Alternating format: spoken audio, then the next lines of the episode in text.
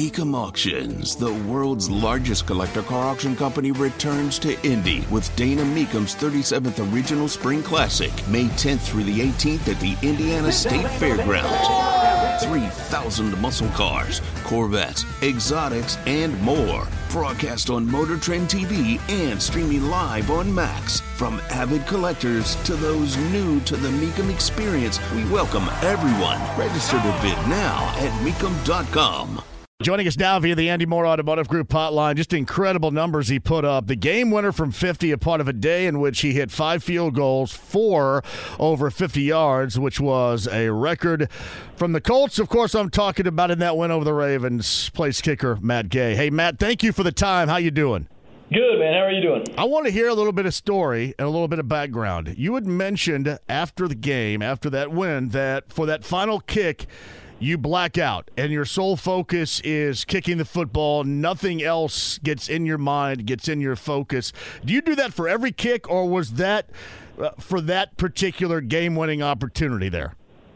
Uh, I try to I try to make it for every kick. Um, there's definitely been kicks where there's more going on, or I remember more, or um, you know, certain things are there. But when I've been in those zones or certain things, it's it's kind of hard to explain, but. I, I, I say blackout because, like, I literally, the snap goes and I couldn't, I can't remember the ball hitting my foot or what happened or the snap. You know, I just kind of, I don't remember what really happened. And then I'm in my finish or I'm looking up at, at the where the ball's going. And um, generally in those zones or that area is when, you know, things are going generally pretty well. It's uh, Matt Gay of the Colts with us via the Andy Mohr Automotive Group hotline.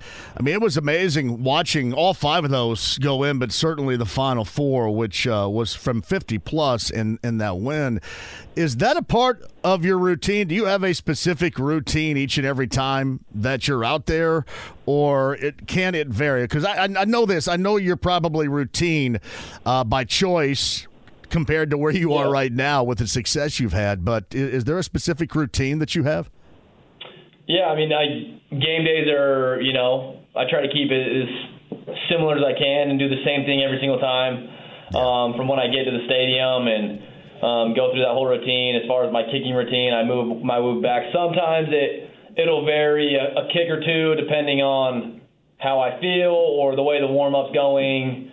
Um, but pretty much, I mean, it's it's pretty similar. I try to keep the same routine for every game, stretching, you know, routine when I get to the stadium, going out on the field. Um, try to keep it uh, pretty similar and pretty same routine. How much of, of that success, and especially what we saw on Sunday, how much of that is just operational? Because so much has to go right in those moments in which you make kicks like that, especially when it's seemingly to us, and my eyeball so perfectly going straight through the uprights, how much of that is also just a part of a fine-tuned operation that you have on the field?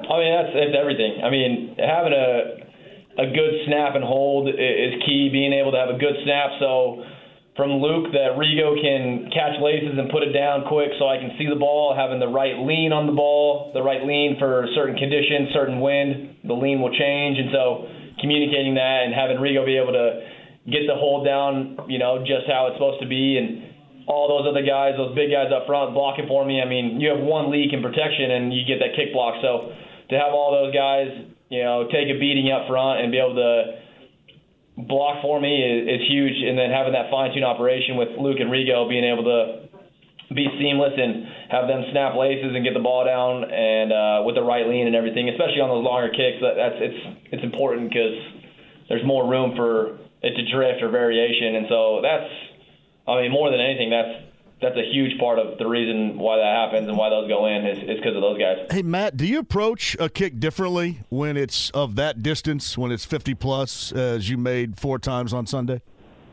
Uh, I try I try not to. I try to keep it the same routine. I think when you get back in those farther kicks and you look at, like, okay, I got to yeah. put a little extra into this and or I got to change this, that's when stuff tends to go wrong. Or, again, like, that's when I'm I'm thinking about things too much, or I shouldn't even be having those thoughts. So I try to be, when I'm in that zone or when I'm smooth, is generally when I hit the best balls. It's like it's like a golf swing. When, when you try and crush it, sometimes things go wrong. If you're smooth and you make good contact on the ball is when the ball flies. And so when I'm smooth and I'm in those modes, um, the ball generally flies better than, than it does if I'm trying to really crush it. Uh, we, we certainly love basketball around here. Matt Gay of the Colts joins us, by the way, on the Andy Mohr Automotive Group hotline. And we know this, jump shooters get in a, a zone. Is that similar to your zone? And I, I guess, how do you know that you're in it, especially at the early stages of a day like you had Sunday, Matt?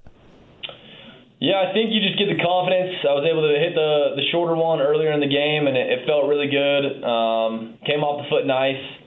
And then it's just on the kind of the sideline where, you know, fans are yelling at you, and you're turning around, and I'm, I'm, you know, having a laugh with them on the sideline, and they're trying to get you to miss, and they're yelling shank as you're kicking into the net and all that stuff. And it's it's I'm more of a relaxed mode, and again, you don't really remember much. It's it's like they call a field goal, you jog on, you kick it, and you jog off, and there's not much thought to it. And so that's really, it's the less thinking for me, the better. And so when I'm in those modes and I can enjoy the game and I can kind of be uh, calm or at peace um, when I'm just, you know, letting my subconscious and my body do what it knows how to do and just running on, kicking, running off, that's kind of when I'm in that the that- best. the best part. That, that's routine, too, and I love it because you just said you don't want your head to get into the way.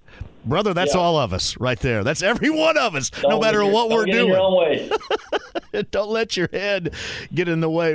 Matt Gay joins us of the Colts, and obviously the four fifty-plus yarders and the five overall, and the Colts win on Sunday. And a lot was made, Matt, going into that game of the weather conditions, the tropical storm that was coming in. What were yeah. the conditions like? It, it didn't look like it was that bad out there, but, hell, I couldn't tell. What was it like? No, I mean, especially all things considered, what we had heard going into the game, tropical storm, windy, downpour. Um, the conditions were, I mean, I'd take those conditions with, with under the circumstances any day.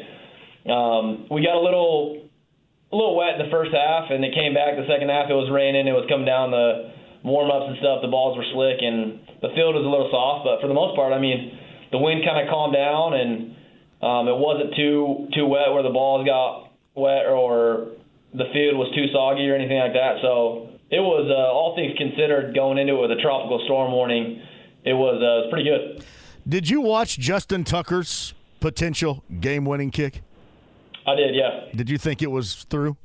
I thought it was. I mean, you, even when you look back on it, it hit a great ball. I mean, that ball is right down the middle, good rotation.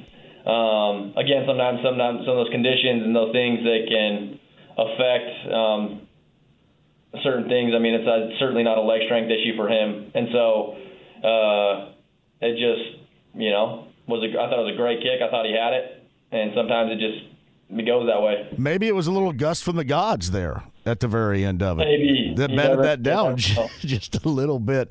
It's a Matt Gay with us. Your head coach, Shane Steichen, said after the game, and this was regarding the team, that was a game, that was a win built on resiliency. And I, I've looked at your career. Obviously, you had a stop here on the practice squad prior to now, and then started your career as a fifth-rounder in Tampa. Is that kind of how your career has been, built on resiliency as well? I think so, too. I think for anybody that, you know, has done anything that they're proud of or done anything in their life where, you know, it, it never goes seamless or it never goes easy. There's always something that gets in the way, and it's hard, and It's you got to be kind of relentless, as, as Shane says, and um, resilient. Generally, when things are pushing against you is when you're close or when things are going right, and so you just got to keep going. And so I think some of those times, especially looking back now, it's hard to understand in the moment, but when you look back at getting cut from Tampa and my time on practice squad here um, was probably some of the, the best things that could have ever happened for me. Um, going through those hardships and being able to keep going and, you know, learn a lot about yourself and who you are and why you're doing what you're doing, to just keep going and, and keep staying with it and trust the process, trust God. And uh, I think most people in their life, when they've had those those wins and some of the successes, would say that the same thing is just sticking. I mean, just not giving up and keep going and, like you said, kind of just being resilient in some of those tough times. Well, I'm just assuming this. I'm assuming that's that's why you're the kicker that you are right now. How difficult was the early stages of your career, Matt, to go through? I mean, it was really tough. I mean, things go well at Utah. I mean, I, I was a soccer player, and I transfer over to go to Utah, and you start kicking and things go really well, and then the next year things go really well, and then I get drafted. And so first year in the N F L was my third year kicking, and it had been two really good years with not a lot of, not tons of adversity. You miss some kicks and things go wrong, and you got to figure that out. But just figuring out that first year in the N F L, that rookie year, and kind of going through some of the things I did. I missed a game winner early in my career in Tampa. Um, had a couple rough games. And so you go through the ups and downs, and then you get cut. And some of that stuff is it's tough. It takes a toll on you. You wonder why you're doing what you're doing. Is this the right choice? Was this um, the right path? But then, like I said, being able to have, you know, family, my wife, who was able to be so supportive, and my family to get me through those times. And then, again, I think you just look back. It's hard to understand at the moment, but when you look back, you really do see, you know, God's hand in every step of the way. And sometimes those things that you don't think are that are really hard, or, you know, you wanted something but you didn't get it, God always has something better for you. And so just trust in that plan, trust in his will against my own, and being able to lean on those close to me and my family, I think those are, you know, kind of what got me through some of those tough times. Matt Gay joins us. How much more gratifying has it been with your, your Super Bowl success with the Rams? You know, obviously the Colts reaching out and prioritizing you in the offseason to bring you here, and then most recently on Sunday with that game-winning kick and four from fifty. From what you went through early in your career, how much more gratifying has it made it knowing where you are right now, Matt? I, I mean, it's a hundredfold. I think if you just look at, if something's easy and given to you, if it, it's, you don't appreciate it as much as something, you know, you kind of worked hard for or kind of struggle for. And um, I think just looking back, like I said, none of that stuff happens if I don't kind of go through the hardships. Like none of the stuff in L A, winning the Super Bowl, doesn't happen if I stay in Tampa, and who knows what happens with what contract I get and where I am. So I think all the stuff that I went through has led me to be blessed enough to have the success I had in L A, be blessed enough to get the contract I got here, to be able to provide, take care of my family, and some of those things. Um, those hardships are the, the times that you look back on and, you know, you're proud that you came through those and fought through them. And those are stuff you'll look back for, you know, the rest of your life with you and your, your spouse, you and your family, to be like, hey, we came through that tough time and we, we didn't fold. And, you know, we trusted ourselves, we trusted God, and, you know, he, he got us through it, and just be proud of those moments. Matt Gay joins us. How good of a soccer player were you? uh, I was a... Uh... No, it's okay. We're, we're all honest here. Yeah, I mean, if tout yourself if you need to tout yourself. So without, I mean, I don't want to, yeah, without, I was pretty good. Okay. I spent some time with the U seventeen national team. So I played for U S A for a little bit, for a little bit, um, was able to, you know, play Division One, have some success there, um, have a couple, you know, tryouts and go practice with Real Salt Lake a couple times, and uh, um, had a lot of success at the club level and with the O D P level, again, being able to spend some time with the U seventeen national team. So, Uh, I was I was pretty good, I would say. Uh, I love it. Soccer is my first love, and I still love it. And so that was some time that I I always look back on, and I still miss it and still love it and still, you know, follow the game closely. I, I'm assuming, Matt, that you probably had that, that moment, that signature moment where you said, hey, you know what, I could do this place kicking for a living in the N F L. Was there a signature moment in soccer where you said, you know, maybe this is kind of the, the end of the line for soccer here? Did you have a signature moment there too? For sure. Um, I was in college. I was playing. I played my freshman year. I went on a, an L D S mission, and then on upon return from my mission, I was not in soccer shape, let's say it. I was a little bit bigger and, you know, I gained some weight and was struggling that season that I came back, and things were not going the way they had always gone for me in my soccer career. And I had someone mentioned to me, like, hey, have you ever thought about kicking? I, I know a couple people, someone at Utah, if you want to. And that thought really stirred with me, and things weren't going right in soccer. And so that's kind of the moment where, like, okay, I might, you know, be done here, and had a conversation with my soccer coach and made the decision to to hang it up and, you know, go and pursue kicking at Utah and or kicking anywhere really at the time, and then was able to get a walk-on spot at Utah. And uh, that's kind of the decision that was made in the process. Uh, Matt Gay joins us of uh, the Colts. Colts, by the way, get the Rams, his former team, coming up on Sunday at one o'clock at Lucas Oil Stadium. Were you surprised at all that a team where you'd been a part of it on the practice squad back in twenty twenty-one, that team being the Colts, came at you as hard and prioritized you to the level, Matt, in which they did in the offseason?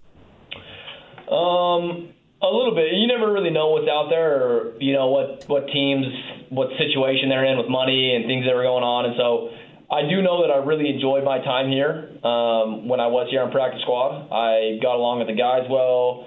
Chris Ballard was great to me. Um, the conversations that we had, um, it just didn't work out at the time, and they had a kicker that was doing well for them that, that year. And so um, I do know that once the Rams decided not to sign me and free agency kind of hit, that this was maybe a destination because of my time spent here. And so those conversations were had between me and my agent early on, and then when things kind of heated up and we were able to talk to people here, things started kind of heating up a little bit more. And so that was kind of one of the couple destinations that we, we had pointed at um, as me coming back here. What's going to be your feeling on Sunday with you know, the team? Obviously, it's an old team of yours, yeah. But you had Super Bowl winning success there. What's going to be your feeling at Lucas Oil Stadium Sunday, Matt? I mean, I think there's I had nothing but good times um, for me in L A. I mean, had the success. I share a lot of memories with a lot of those guys on the team, and so I'm looking forward to you know seeing them, catching up with them. There's no hard feelings. I think um, getting out there early, be able to say hello to the people and say hello to the guys, and you know talk to them and reconnect.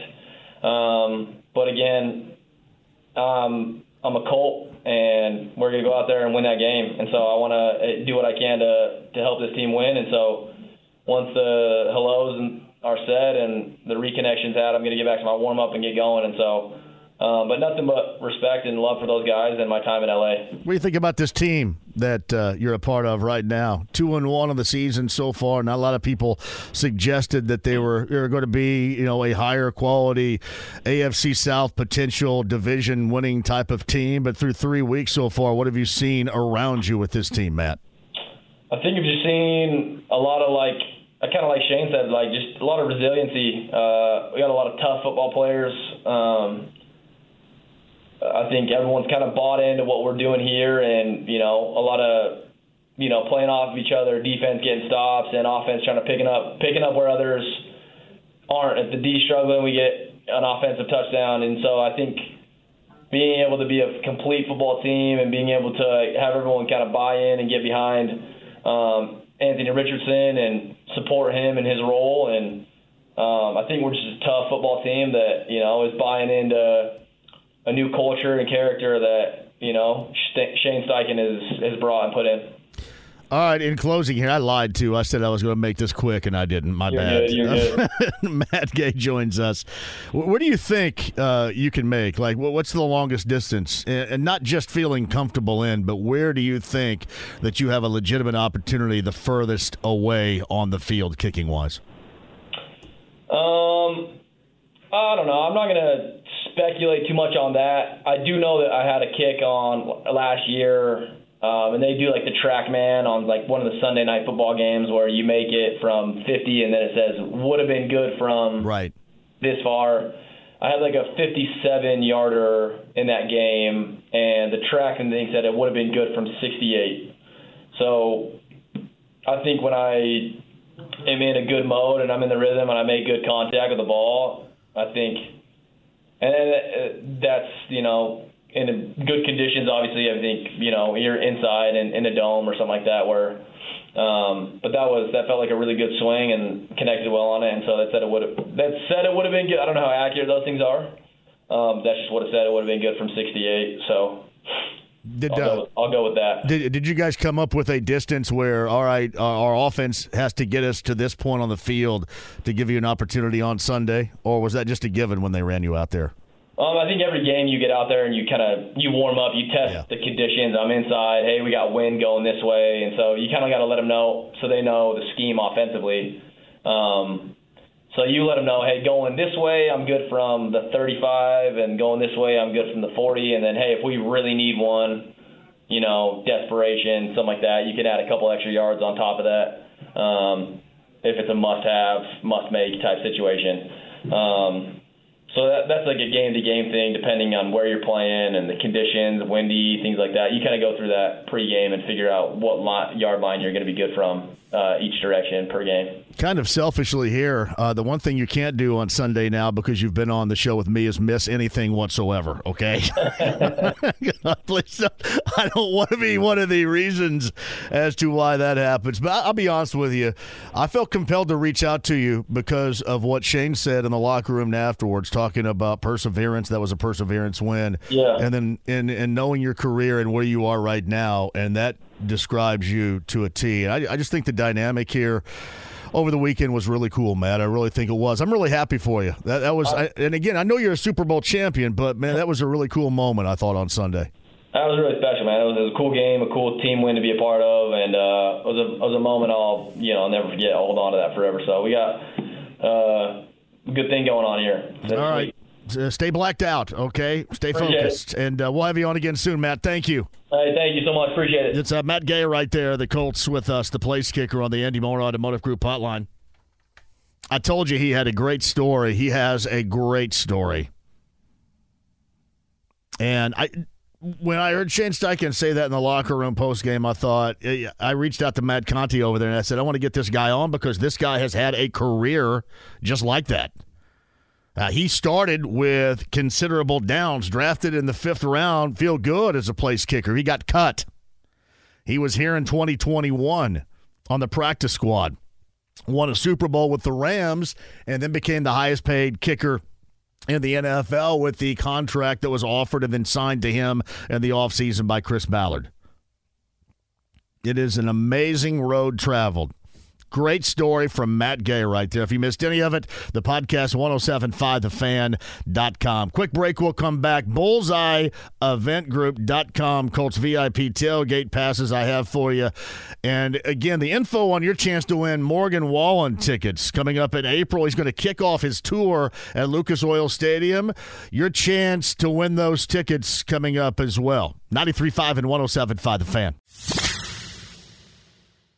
Andy Mohr Automotive Group hotline joining us, covers the Pacers, S I Pacers, Forbes Sports, W T H R dot com, Locked on Pacers. I, I think basically if it has an at in front of it, Tony East, our next guest, is a part of it right here if it involves the Pacers.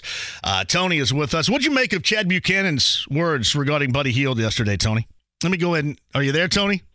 I am here. Am I, am I on? Yeah, you, you are now. Yeah, you are. Okay. That was a brilliant intro, by the way, too. Yeah, I figured the silence would, would speak more than anything I could possibly say, right? um, I think it was about what I expected yeah. to hear from the Pacers yesterday. You know, it's a tough spot just with the season being so close. It's funny, I would say that, you know, usually closer to camp, teams aren't so inclined to trade. You know, their guys are in town, they're ready to go. But there was just a massive N B A trade today. I don't know if we'll get to that or not. Oh, so we will, Buddy, no doubt, yes. You know, with Buddy, it's interesting because, you know, as an expiring contract, right, I think the sequence of events that has happened is about exactly what has made sense for a while, right? We've probably talked about that three, four times on this show alone. Just it makes sense that if this is the same case with Miles Turner last year, if there's no extension to be had, they have to look to trade their veterans. They're not good enough to be in a position to ride it out. And, you know, who knows what Hield's value actually is on the open market, but it sure sounds like they have to consider all those options, even though they know that bringing him into the season is fine, right? I think that that was the only thing that we didn't know what they would say yesterday is, are they expecting Hield to start with them and be happy in camp? And, you know, he's in Indy already. Basically the whole team is, and so him being ready to go is good for the Pacers. Things can obviously change around the league and with the team, but it seems like he said basically exactly what I expected, which is, you know, we're at a little bit of a, a halt right now, and we'll see where this goes. But for now, it'll be the status quo until something changes. Matt, Tony East talks Pacers via the Andy Mohr Automotive Group hotline. I don't know. Some people have suggested, Tony, I, I have overblown this situation, and I understand what he has behind him. You know, the the younger generational players that also play spots and, and could ultimately have roles like his yeah. on this particular team. And I also know my stance in the past that they have to get better defensively, especially on the perimeter, especially out front here. And that doesn't really equate to wanting to keep Buddy Hield into his thirties. I just, to me, hesitate to want to part with somebody that I believe is elite level three-point making. And if you take that aspect away, and especially even when he doesn't have the ball, Tony, and you see defenses when they rotate scrambling because they got to tag him and then ultimately leaving somebody else open and screwing up defensively because of his presence out there, you lose that. I think that that is more of a loss than what this team ultimately makes up defensively on the perimeter, and that would concern me if they feel the need to trade him or if he's not going to be a part of this team in, in the short-term future.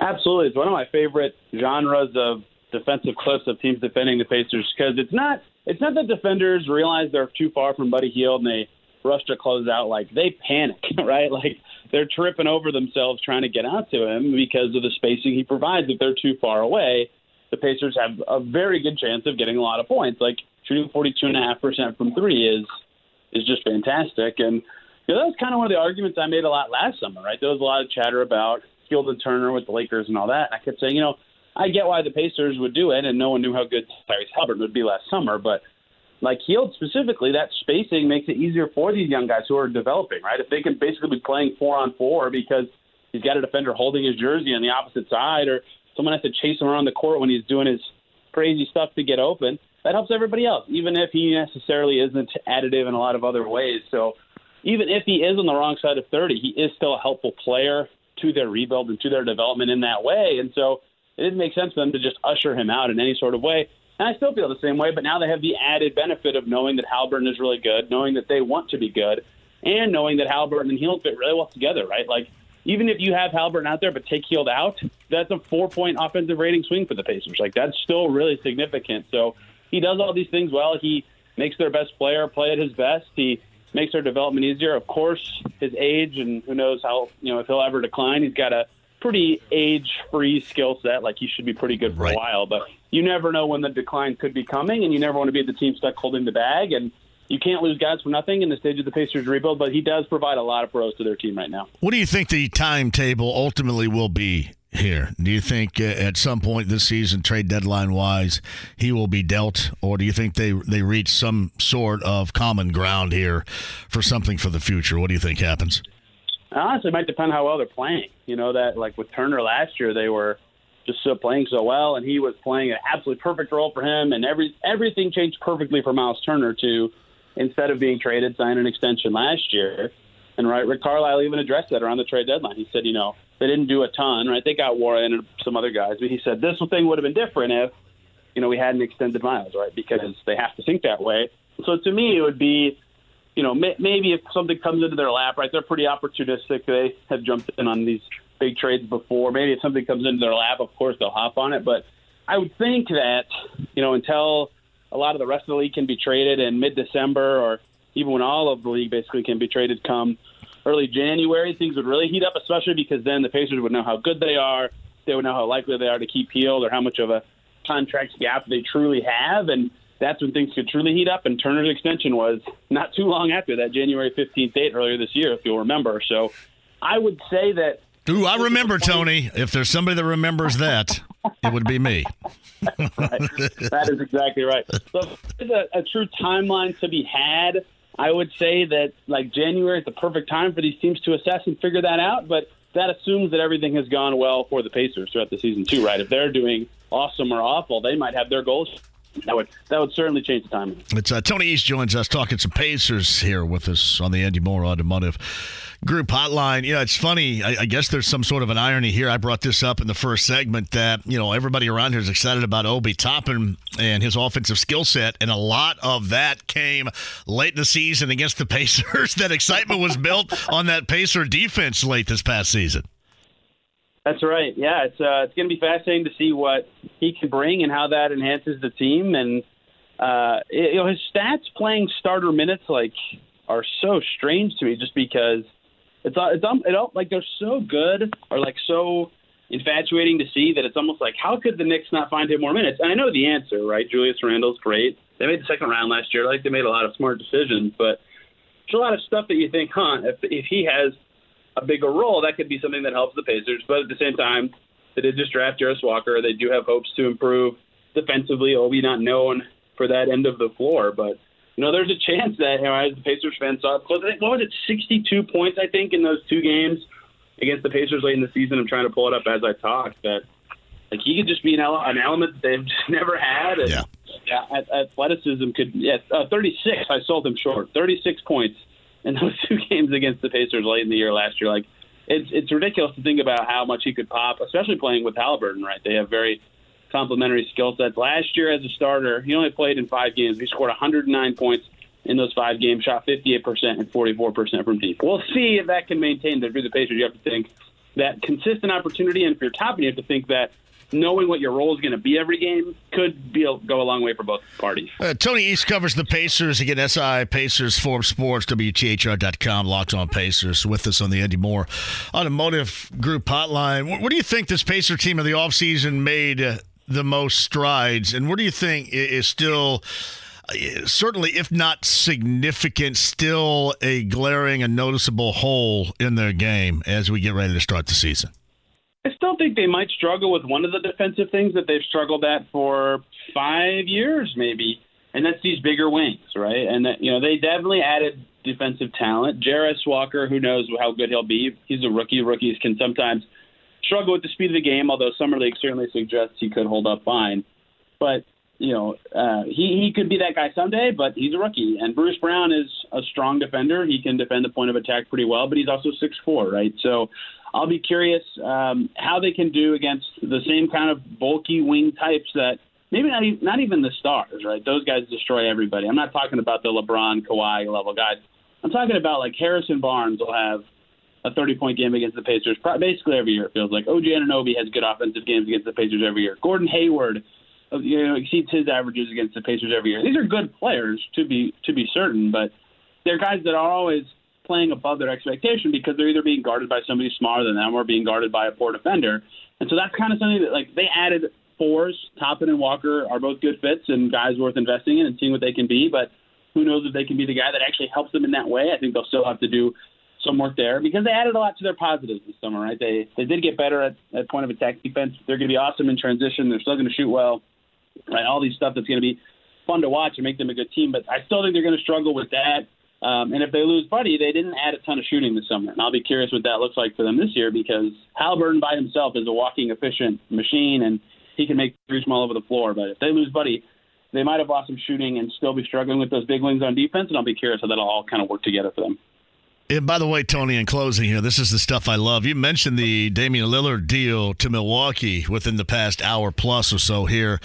And I think it was Rob Perez's account had, had tweeted out, had X'd out, if you will, a video before the All-Star team selection with Giannis as the team captain selecting Damian Lillard. and, and, you know, that it, it's interesting because that – I'm not suggesting that played a role in this whatsoever, but those are the subtle things that these stars can offer to help bring guys that maybe you wouldn't think would end up in their city or their market to them to join their team. So it's just kind of funny to see that, but that, that changes certainly the dynamic, does it not, in the East with Lillard joining, you know, Giannis and Milwaukee going into this year?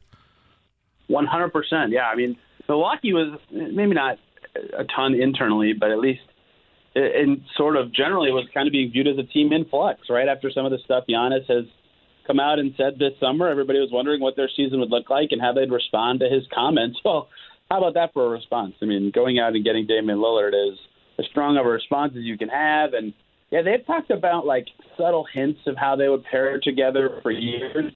I think most of their connection or just their affinity for each other, Dame and Giannis, was just that they were kind of the two loyal stars of the N B A, right? Both sticking with their smaller market team, thick and thin, and in Giannis' case, that led to a championship, not so much in Dave's case, but now they're actually paired together. And it was interesting because a few weeks ago, it was kind of like, you know, okay, should teams be preparing for, for Giannis to exit the Bucks? Like, should they, are the, are they going to have to think that way if, if he isn't going to sign an extension next year because they aren't going on on a title? And now it's like, wow, beating this Bucks team is going to be super tough. And the Pacers specifically have to play them four times a year. And you know, the East might run through Milwaukee now if they have Dame and Giannis and Middleton still. Um, they took a hit without Jrue. He's a great player.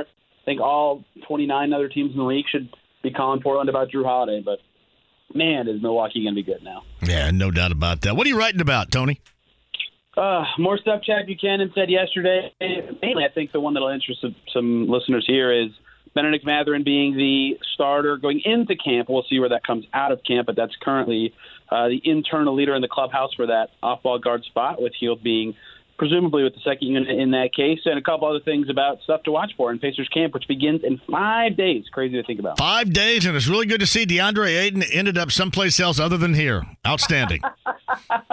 You and I are on the same wavelength with that forever, so we uh, we can finally stop talking about that one. Huh? That is good right there. Hey, Tony, man, it's good to have you back, and I'm sure we'll do it over the course, certainly uh, before the season starts and once it's officially underway. I appreciate you. You got it. Thank you for the time, as always. Andy Mohr Automotive Group hotline. Kevin Bowen from The Morning Show joins us. You guys need to make this into your new Morning Show song right here. What do you think? Does this work for you, Kev? Yeah, can you can, can you walk me through the context on it? It is called Wham Bam Shang-a-Lang. There's really no context there. I just think it sounds like you guys.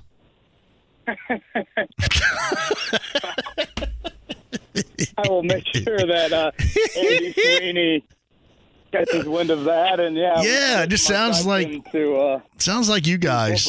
I, I just I, I like picture the sun rising, and you two, you know, meeting the sunrise and the dawning of a new day with your listeners in the morning, and and uh, from nineteen seventy-six playing Silver and Wham Bam Shang-a-Lang. I think that sounds like you guys right there. And then we can go with the rebrand that you always wanted, the Morning Wood, right? The Morning Wood. You always wanted? Yes. Mm-hmm. Yeah. Yeah. Yeah, I don't I don't want anything hard, anything like that. I just, yeah. And I know Mark. Mark thinks he's like D J Junior over there, too. I mean, just let me handle this, right? Let me handle it. So. Well, maybe Mark could open up for you one Saturday night, although today we had a field day with Mark. I don't know if you caught it, but you know, about a month ago, Mark decided that he would play a highlight of – what's the guy's name? Pete Crow, whatever, whatever the prospect's name is for the Cubs. He, he played a highlight of him catching a fly ball. Yeah, literally. Yeah, the guy with three names. Those guys with three names are all yeah. clowns. Yeah, all clowns. Everyone with three so names. Said, said several times today to Mark, wouldn't you love to play a clip of a Cubs outfielder catching a fly ball today? Obviously. That hey. did not happen last night. Well, here we get, in honor of Mark Dykting in the morning on The Morning Show, uh, D J Junior Junior over there. Uh, Kev, let's go ahead and rock this for him. Hit it. three two. In the air, out towards right center. Suzuki the call. No, no, no! Oh, oh my goodness. And two-run score. Suzuki called off Bellinger. And just the miscommunication, or maybe he lost it into lights. Yeah, I'm, I'm not sure. I'm thinking maybe some lights at the end. The trajectory of that fly ball, that's one we see in a lot of ballparks.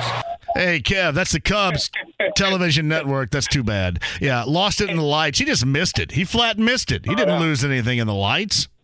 Yeah. You got to love the immediate, oh, let's go to the excuse. And I said this to Mark. I go, it sounded like Rick Venturi when the Jalen Hurts parting of the seas happened last year against the Colts. The, oh, no. Have Luke Chambi and the color guy in unison on that? Absolutely. Too good. Too, and you know what? It'll probably come back to bite me tonight. No, oh, yeah, me too. Tonight, yeah. I guess. Yeah. But, boy, for one night, that's. It surely felt good. I uh, it will definitely come back to bite me whenever I talk about the Reds in any good capacity. They end up gagging something away immediately. But I also have this to play. I, I've noticed this, Kev. If I don't watch the Reds, they always do better. If I watch them, they're a mess. If I don't watch them, then they have a, a pretty good opportunity. Well, to contend tonight, we need you doing something else. Does Blake have a cross-country meet? I know, man, I don't know. Maybe there's some softcore on someplace I can tune into. Yeah, yeah. Well, John's tuning into Tyreek Hill in his post, uh, post-playing days. You know, you know, as a uh, a post-athlete career, that's not a bad career choice, is it?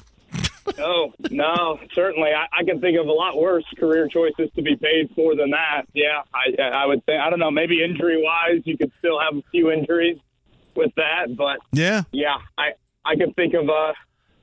Yeah, I, I can think of a lot, a lot worse things to be paid for than that. He could still like be nicknamed the Cheetah, and that too. Right. Sure. Sure. Yeah. Sure. Sure. Yeah. But uh, in case you didn't know this, Tyreek Hill said after football he wants to be a porn star.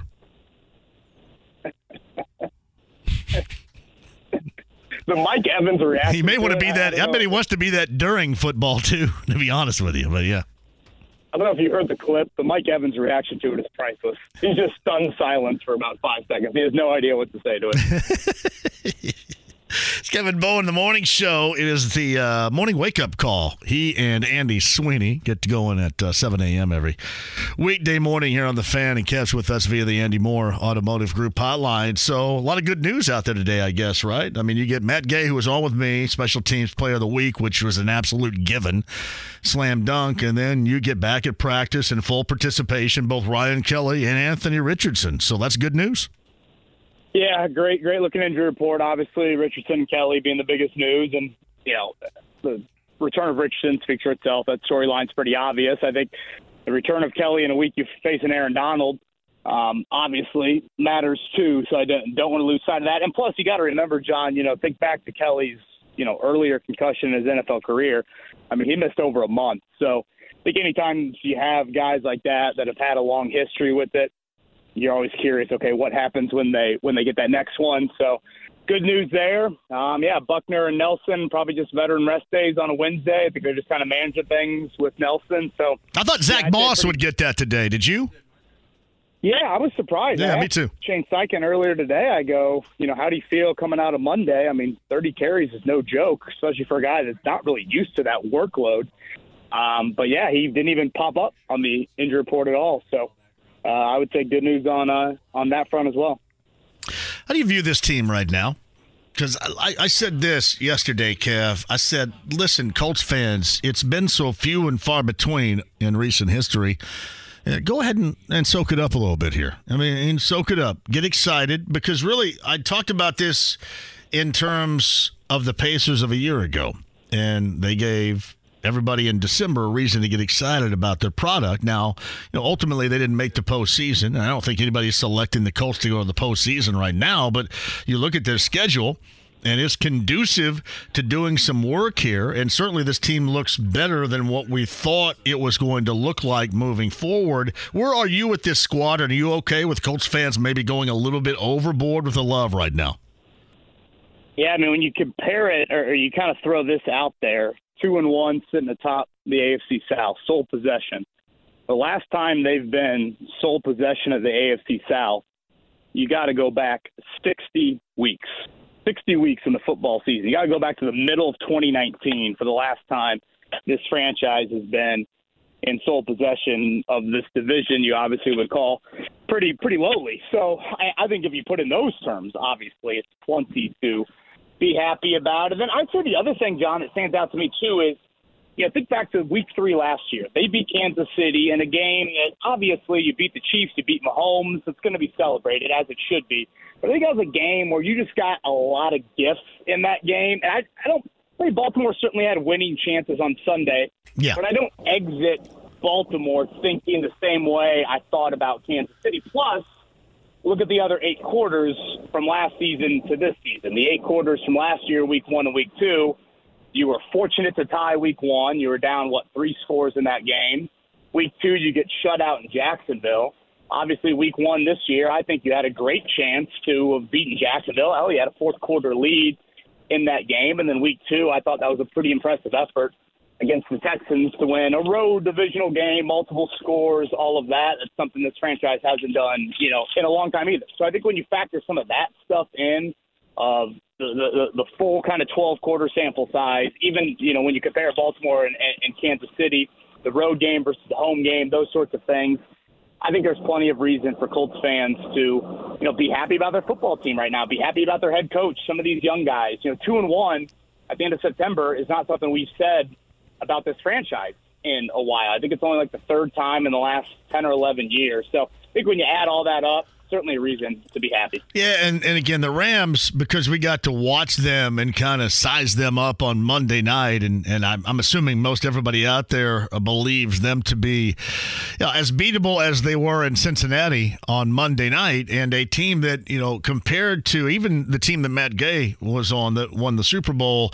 it is certainly a skeleton of its former self. And you got that game Sunday, the Titans back at home, on the road at Jacksonville, and then Cleveland and the Saints back-to-back toward the end of October.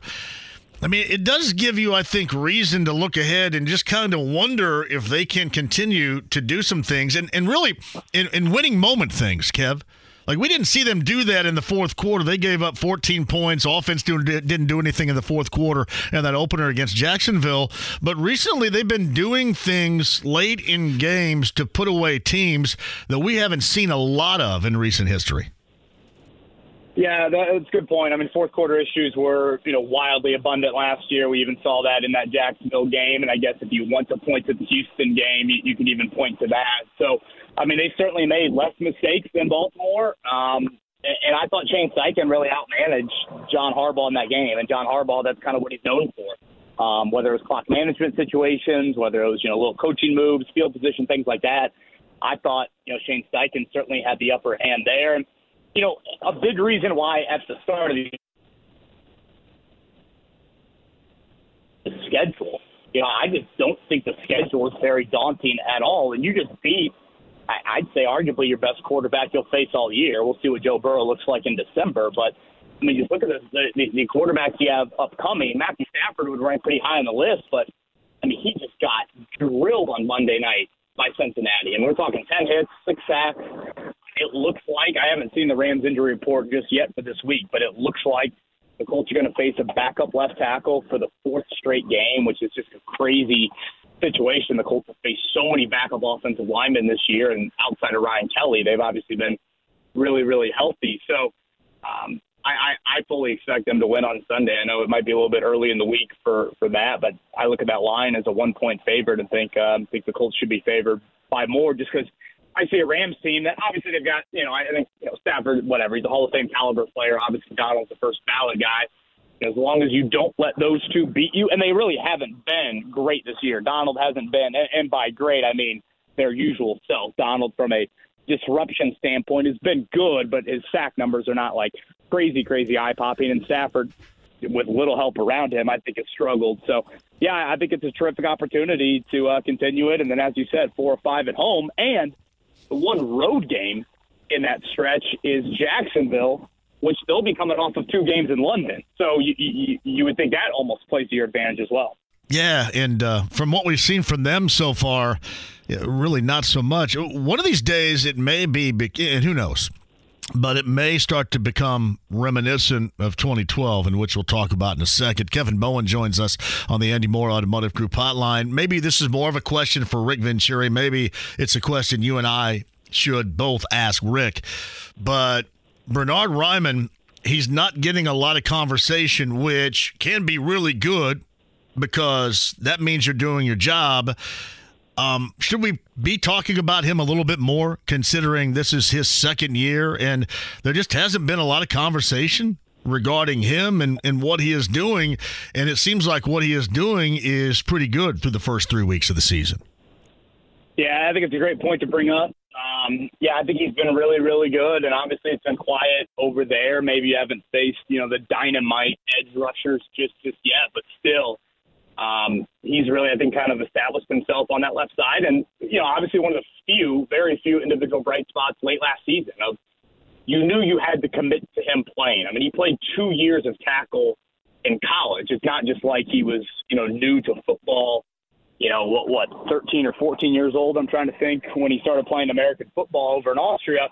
He was a tight end initially at Central Michigan, and then, you know, transitioned to a tackle and, you know, had to put on weight in the off season. He's put on a little bit of weight. I think if you see him and just compare to like what you what you would remember about him as a rookie, he definitely looks different to me physically, and that's such a big storyline.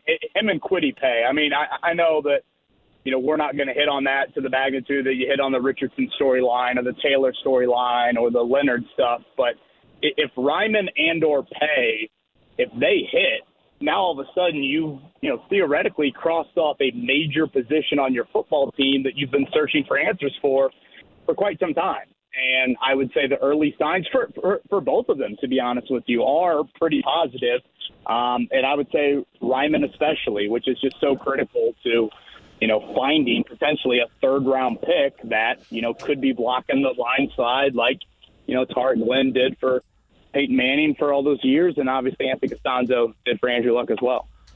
Who would you view right now, again, knowing what you know, and Kev, it can drastically change, certainly with one situation over the other, but who do you think moving forward the rest of the year coming off of injury, and we certainly look forward to, to having both back, and we'll see how one does over the other here, but who do you think is going to be more important in the grand scheme of things offensively moving forward upon their return, Jelani Woods or Jonathan Taylor?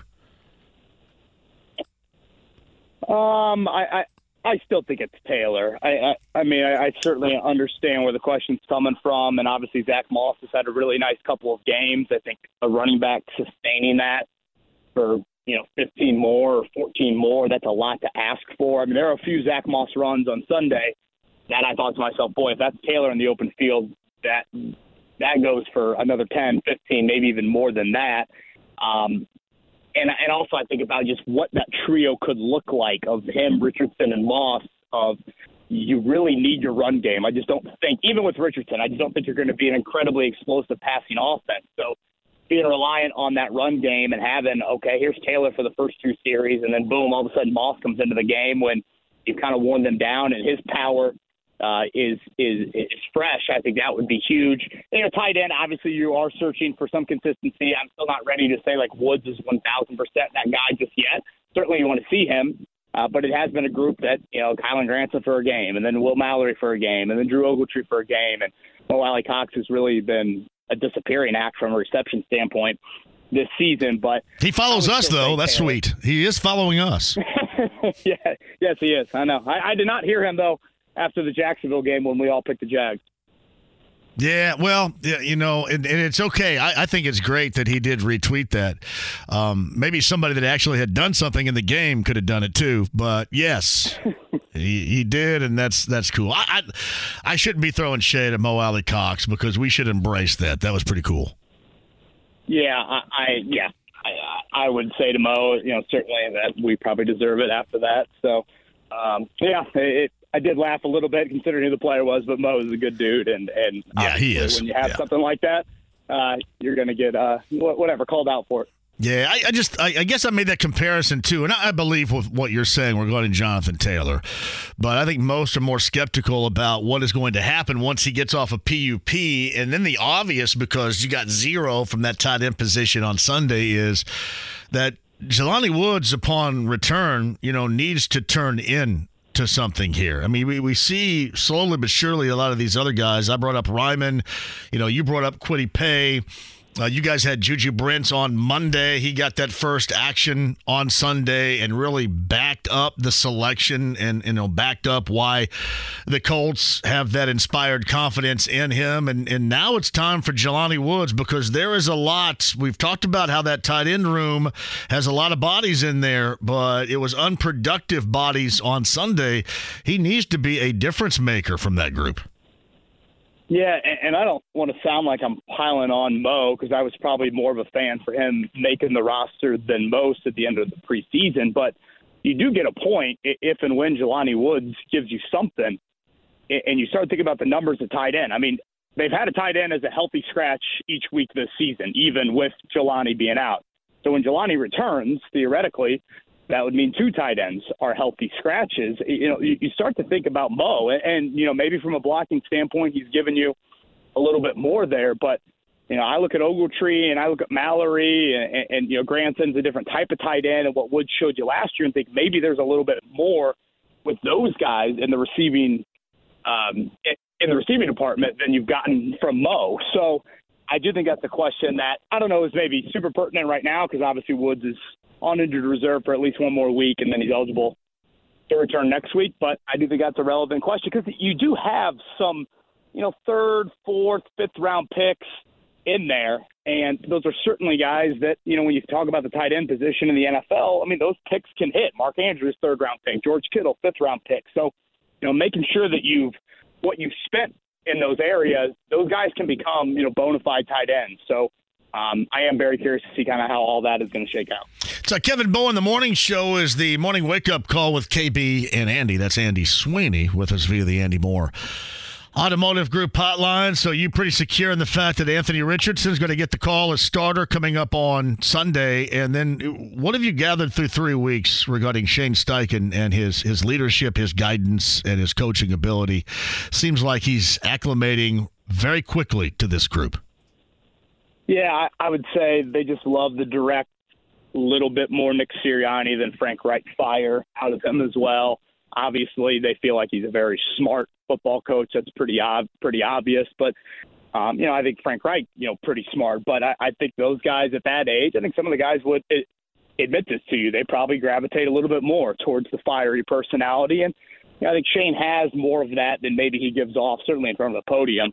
And you can see that, whether it's a post-game locker room or, um, you know, mic'd up sessions, things like that. So I think in game, John, it stood out to me. I mean, I, I said it earlier. I thought he outmanaged John Harbaugh, and that to me is like a big deal when, you know, you're calling the plays offensively, and you know, it's a sixty-minute game, and there's so many things that are happening over the course of a game, and you know, whether it's a fair catch here, or a timeout here, or a decision to go for it on fourth down. I mean, those are so so critical, and I think oftentimes when you are calling the plays, and Nick Sirianni is probably one that why he passed it off to Shane Steichen about midway through that twenty twenty-one season, it can be just overwhelming. And, and I don't feel like it's looked like that. If anything, he's been in full control and he's playing chess while others are playing checkers. So I think Colts fans should be very encouraged. End-game management, um, clearly how players have reacted to him, and then obviously what he's done with the uh, quarterback as well.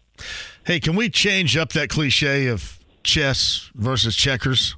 You want to do that? Let's do that. Make a formal announcement right now to change that. How about we change it to he's playing Monopoly while he's playing Sorry? Is that fair? Because I mean, is, isn't yeah. isn't yeah, yeah. Sorry? And again, I'm talking about board games, which I don't know. Your generation played board games. Mine did. Oh yeah. Yeah. yeah so oh, yeah, you remember Sorry? Yeah. Sorry was how about, a. How about Candyland? Can we get Candyland? Yeah, he's playing Sorry while he's playing. See, I think Sorry and Candyland are pretty close. Are they not? How about he's playing Mousetrap and he's playing Candyland? Yeah, I would agree that Monopoly makes sense there. So, you yeah, like, wait, yeah. Did you ever play Mousetrap? Uh, did you ever play Mousetrap? I did not. No. Oh, Mousetrap is great. Just great. Are you familiar with that? Yeah, it's one of those things where, the, yeah, how do I explain it? Um, somebody could probably better explain it than I. Uh, you know, you roll some dice and you kind of set this thing up to where a mouse gets caught at the end of all this stuff going on. You got balls rolling and oh, okay, things coming yeah. down and and uh, yeah, wheel spinning, things like that. Explain it. Yeah. Yeah. Okay. I will take chess and checkers out of my brain and and and go with uh, Mousetrap versus Sorry. I like Stay Alive with the marbles on the board, and you slide. You know, you slide them in and out, and whoever had the most marbles on the board still, after you slide all those things, is the winner. Stay Alive. Trouble. Well, now re- it sounds like a sounds yeah. like a Tyreek Hill game now. yeah, but Trouble was the uh, had the bubble in the middle of the board, and you that's how you uh, rolled the die inside the bubble. That was Trouble. That recognizable to you? Yeah. Yeah. Yes. Sure, sure, sure, sure. The Game of Life. You have no idea what I'm talking about, though, do you? I get it. I, I, I'm trying to think of one of the uh, board games that, that we what, what I mean, Life, Candyland. Yeah, I love Life. One other game. There was one other game that we played a ton. I'm trying to think of what it was. I always, I always sorry. piled the uh, the the pink pegs in my car, meaning I had all the chicks in my ride in Life. Remember that? Because the blue pegs were the dudes and the, the, the pink yeah. pegs were the chicks, and I piled sure. the chicks in my ride. Yeah. Right. And that was that was a dream, dream scenario for you, right? Yeah, that's what it, that's Nick Martin just brought this up. Uh, Mousetrap is the Rube Goldberg machine. If you ever seen that, Rube Goldberg, you ever heard of that? No, no, no. You haven't. That's something they do at Purdue. It's um, I don't know what the exact definition of it is.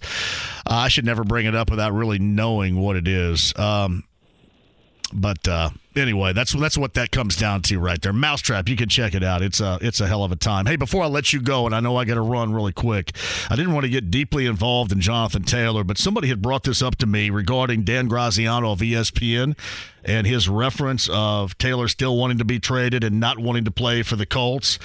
Uh, are you with me? I, I just I don't see any other way if they don't trade him that he is not going to play here. Yeah, I don't think he has a choice, right? No, I mean, it, none. Doesn't he? Zero. Because he's got to get, what, six games to get that yes. secured fourth season right. and whatever, hit free agency or whatever his goal is. So, yeah, I mean, I would, unless he wants to take a stance that, frankly, I don't know if we've ever seen. I'm, I'm trying to think when Le'Veon Bell held out, had he already completed his rookie contract?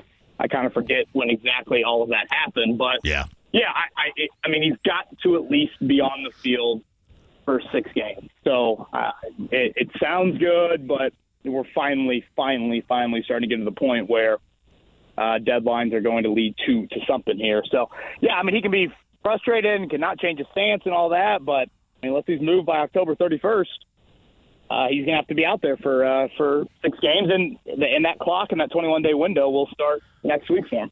Don't you want to see him playing here? I do.